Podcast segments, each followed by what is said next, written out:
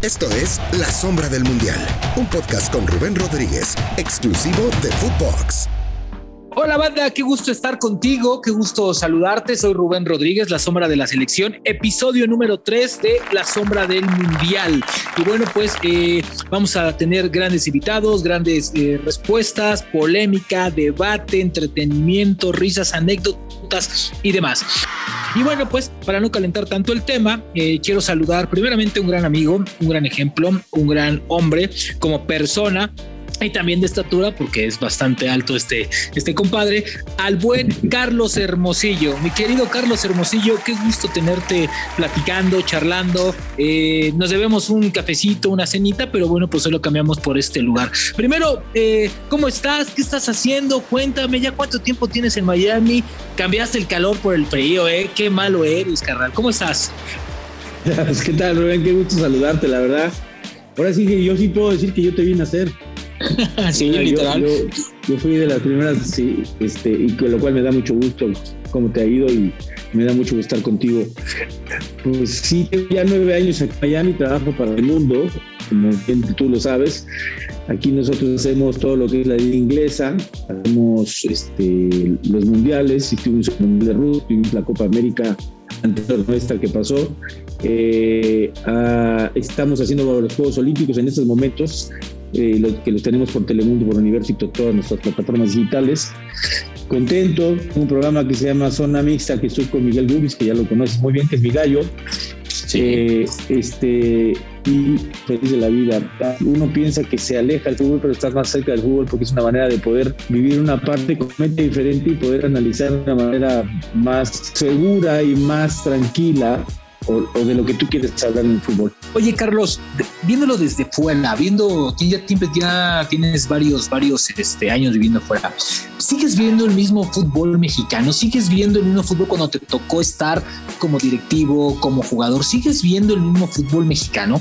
¿O lo ves realmente que está creciendo o lo ves que está decreciendo? Yo lo he venido comentando. Yo creo que nosotros tenemos que hacer algo en el torneo mexicano. El fútbol mexicano ha crecido, los equipos ha crecido el fútbol porque han crecido muchos equipos. Se han preocupado por invertir en sus fuerzas básicas, se han preocupado por, este, profesionalizar todo lo que es su, parte deportiva. En esa parte hemos crecido bastante. En la parte de, del torneo creo que nos hemos estancado. Yo a veces lo llamo, y, a, lo mejor suena muy fuerte, un torneo mediocre, porque, porque ahora ya califican 12 y entiendo también el por qué, ¿no? También, también tengo que ser muy consciente, pero, pero puede calificar, si tú ganas dos partidos, por ahí ya te estás metiendo, ganas tres, ya te volviste a meter. Es un torneo donde veamos el mejor fútbol, Rubén. Hay partidos muy pocos partidos donde tú te sientas y puedes este, disfrutar de un muy buen partido de fútbol, pero son muy pocos partidos. Empiezas a ver el fútbol, el fútbol real del torneo mexicano en la liguilla. Entonces, cuando yo me siento a ver la liguilla, digo, caray, qué maravilla de partidos llegas a ver. Ves más buenos que malos. Y en el, torneo regular ves más malos que buenos.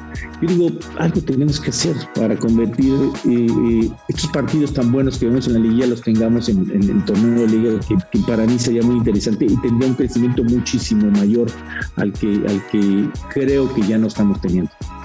Carlos, en tiempos, en tus tiempos te tocaron figuras, figuras mexicanas y figuras internacionales, te tocaron líderes, grupos fuertes, grupos de choque, grupos que hacían sudar, grupos que te hacían, internamente hablando, que te hacían valer la camiseta. Hoy no hay referentes, no hay ídolos, no hay figuras en los equipos, los equipos no juegan espectacular. ¿Qué está pasando internamente en los equipos? Que el jugador se conforma con lo que hay, se conforma con lo que tiene, no ve más allá. No sé si les pese ponerse la playera de líderes. Tú ves en Chivas y dices, ay, güey, a ver qué está pasando. Son mexicanos, tienen que sacar la cara. América no tiene un referente. Hoy el referente de la liga es André Pierre Guignac un jugador extranjero, Carlos, por favor. Bueno, pero eso tiene sucediendo hace mucho tiempo, Rubén. O sea, normalmente eh, si tú te vas a la tabla de goleo, que dale tres o cuatro o cinco torneos para atrás, pues vas a ver puro extranjero. Difícilmente vas a encontrar ahí un mexicano en su época, pues era Uribe Peralta, por ahí se metía. Eh, anteriormente, efectivamente, yo diría que, no, es que no haya referentes, no hay líderes yo veo muy poco, pocos líderes, o más bien casi no veo líderes en, las instituciones.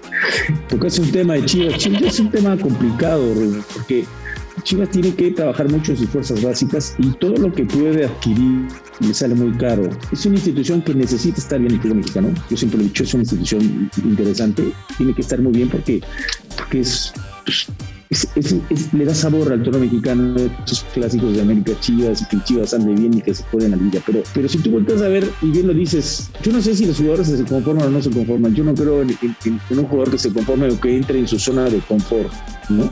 pero hay varios, Carlos, hay varios, ¿no? Pero siempre lo ha habido. Anteriormente porque había líderes y, te exigían mucho en la cancha. Un Beto Aspe, o sea, que te decía en la cancha, te, te, te mataba en la cancha. O sea, si tú no rendías, tus mismos compañeros dentro de la cancha te sacaban del, partido. Entonces, yo lo que creo que eh, este, hace falta líderes, hay jugadores que ganan muy bien y que me da muchísimo gusto, pero también los clubes tienen que trabajar muchísimo, no nada más en la parte futbolística, tienen que trabajar más en la parte de crecimiento personal, de saber valorar lo que cuesta un centavo, lo que cuesta un peso, lo que, lo que, lo que significa para un club pagar esas fortunas que hoy se pagan, lo que, lo que el jugador tiene que responderle dentro de la cancha. Yo no dudo del, compromiso que tienen cada uno de ellos, pero a veces, a veces dices, caray, les falta, les falta saber, les falta entender cómo llegaron a la primera división.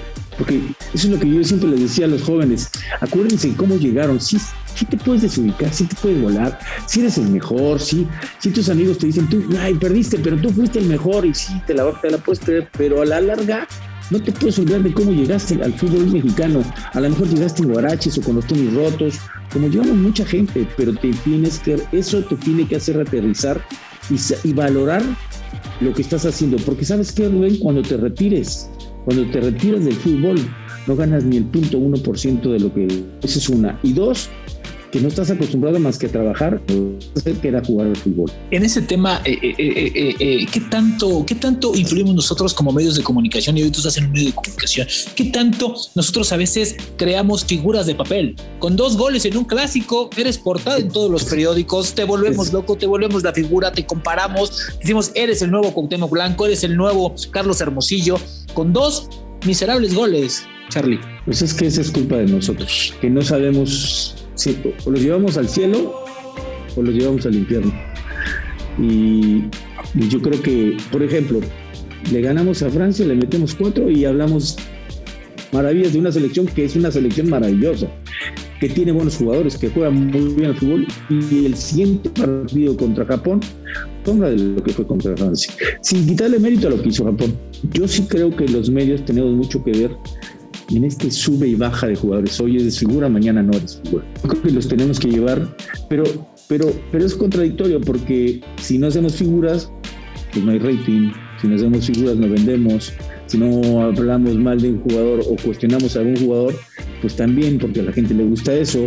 Oye, eh, en esta creación de falsos ídolos y hablando en tema de selección, tú ves a esta selección, porque a ti te tocaron güeyes pesados, es a ver, tú eras uno de ellos, ¿eh? tú eras uno de los que te hacían carita a alguien y le ponías un golpe y decías, a ver, te me ubicas y aquí jalamos todos parejo. O sea, te tocaron, te tocó el rol de líder y también tener que convivir con líderes. A esta selección, porque es el discurso cómodo, ¿no? De, ay, es que nadie les grita, es que no los acomodan, es que no hay líderes.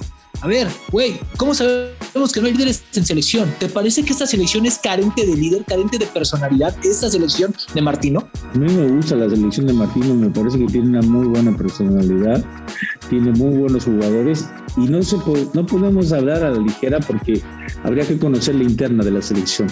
Yo creo que como futbolista y como todo lo que fueron viviendo estas nuevas camadas, de lo que fuimos dejando algunos de nosotros, es, que, es que son cosas que lo sabemos perfectamente.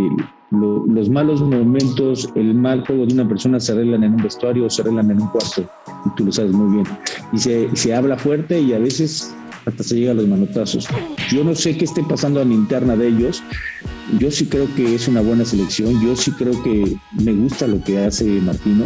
Tiene una variante terrible, porque hoy si tú también volteas a la selección olímpica, tiene unos jugadores también maravillosos. O sea, Liderazgo, liderazgo pues, lo tiene Ochoa, liderazgo lo está tomando Romo, este, pero si me preguntas más, Guardado es otro, no sé si Herrera, no, sé si Herrera podría ser un cuate que tenga liderazgo.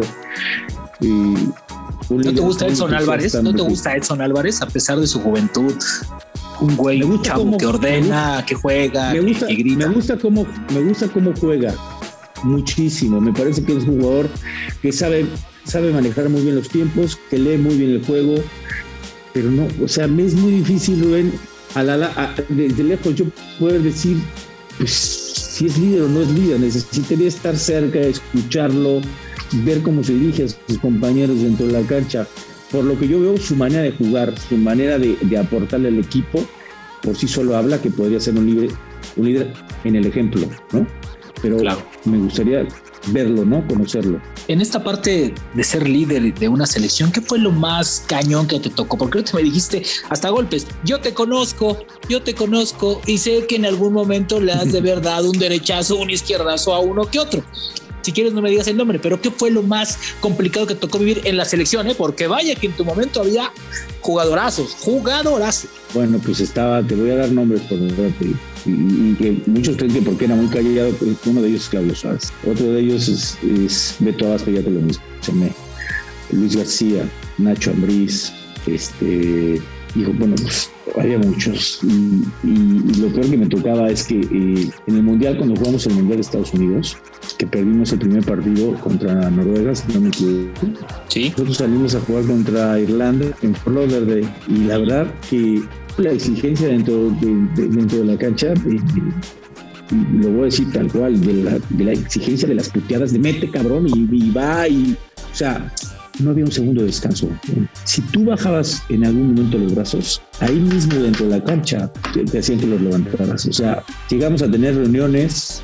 Eh, después de que perdimos con Noruega, tuvimos una reunión en, no sé si fue ese partido, sí. Tuvimos una reunión en el hotel donde estuvimos todos los jugadores y donde pues, nos dijimos lo que nos teníamos que decir. Esa selección, no recuerdo que alguien haya llegado a las manos, pero sí recuerdo que, que, que sí nos exigíamos, nos respetábamos, nos, queríamos mucho como grupo, nos respetábamos, pero nos exigíamos dentro y fuera de la cancha. Había gritos, había manotazos, pero no, no golpes. Y eso ayudaba a la convivencia de grupo, es decir, eso hacía que esta selección fluyera, que tuviera más pegada, que fuera un equipo más compacto. Porque, a ver, el vestidor, si no eres amigo, no pasa nada, pero que estés jugando bien es lo que importa. Te unificaba muchísimo más. Esta selección era, era maravillosa. Yo, la verdad, disfruté mucho esta selección. Era maravillosa, maravillosa, maravillosa porque podíamos decir, y eso era muy bueno, hay que entender, hay que entender el rol de cada quien, hay que entender el por qué, por qué se levanta la voz a veces, hay que entender por qué te exigen, pero hay que entender que es en beneficio de un grupo, no es en beneficio personal. Ahí nadie veía por el beneficio personal, era en beneficio de un grupo que estaba participando en, una justa muy importante que era un mundial. Pero bueno, a ver, Carlos, en el, en el, en el, en el primer episodio hablábamos y cerrábamos con la parte de selección y creo que un mundial que cambió a nivel de selección el fútbol mexicano fue el de Estados Unidos 94. Una derrota dolorosísima, una derrota que caló profundo y que creo que hay unos porqués que nunca se supieron. ¿Por qué perdieron ese partido, Carlos? ¿Se sentían ya en la siguiente fase? ¿Se confiaron? contra Bulgaria?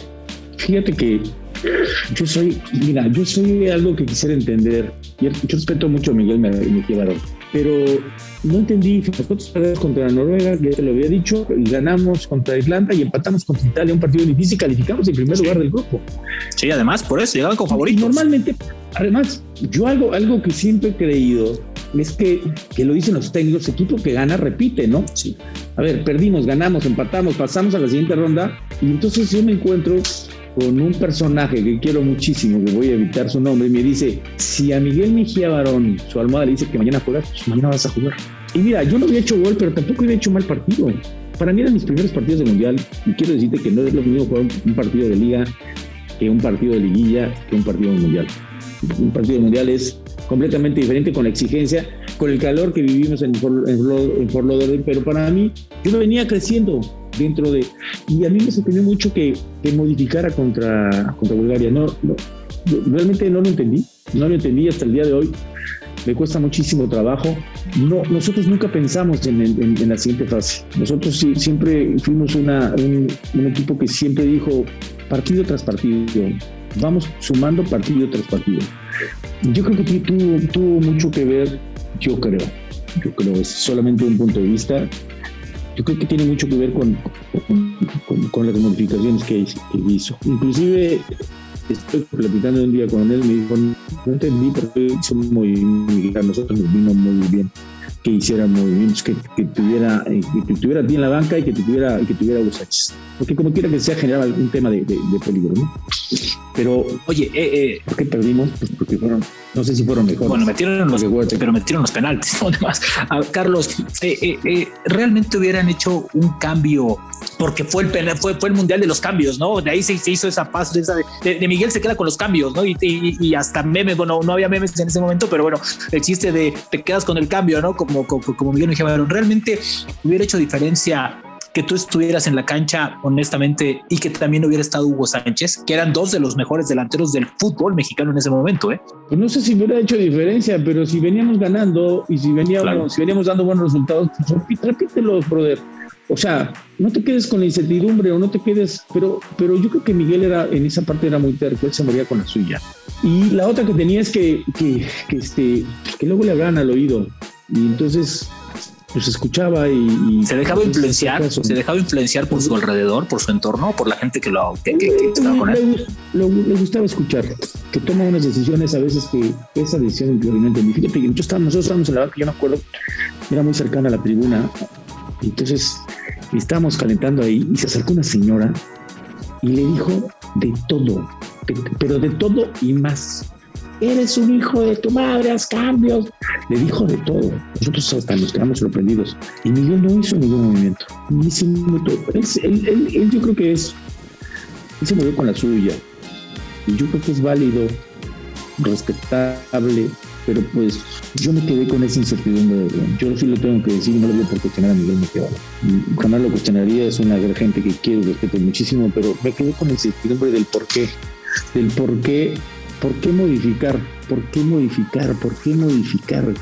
Son, son, si tú te das cuenta, en cada mundial los técnicos de la selección mexicana algo, algo hacen nuevo, como que quieren dejar su sello, este, que, yo no entiendo. O, sea, o, el transcurso, el transcurso del, del camino para llegar al mundial se vuelven locos. No entiendo, no entiendo. Pero, Esa... voy a repetir, respeto, Respeto muchísimo a Miguel. Esa, esa ha sido una constante y qué bueno que tú la tocas, porque en todos los mundiales, en el cuarto partido siempre ha habido algo distinto que cambia la forma de trabajo, ya sea en la concentración, en la alineación, en la manera. Yo recuerdo a Javier Aguirre cuando sale en esta gorra previo a Argentina, cuando se pone la gorra y no nos voltea a ver a nadie que estábamos en esa conferencia de prensa, cuando los ignora por completo, cuando Carrillo, esta parte, ¿no? Cuando estaba la Volpe y las famosas corbatas de dragones, en fin, todo tiene un tema ahí. Me parece, me parece que a veces es hasta excesivo. Bueno, si a ustedes les gustó esta primera etapa de esta charla con Carlos Hermosillo, no se pierdan el episodio número 4 que sale el próximo jueves, donde hablaremos de su Cruz Azul, de todos los amores. Esto fue La Sombra del Mundial. Quédense al episodio 4, se va a poner bien bueno. Un gusto. Gracias, Carlos. Nos vemos el jueves. Gracias. Bye. Esto fue La Sombra del Mundial con Rubén Rodríguez, podcast exclusivo de Footbox.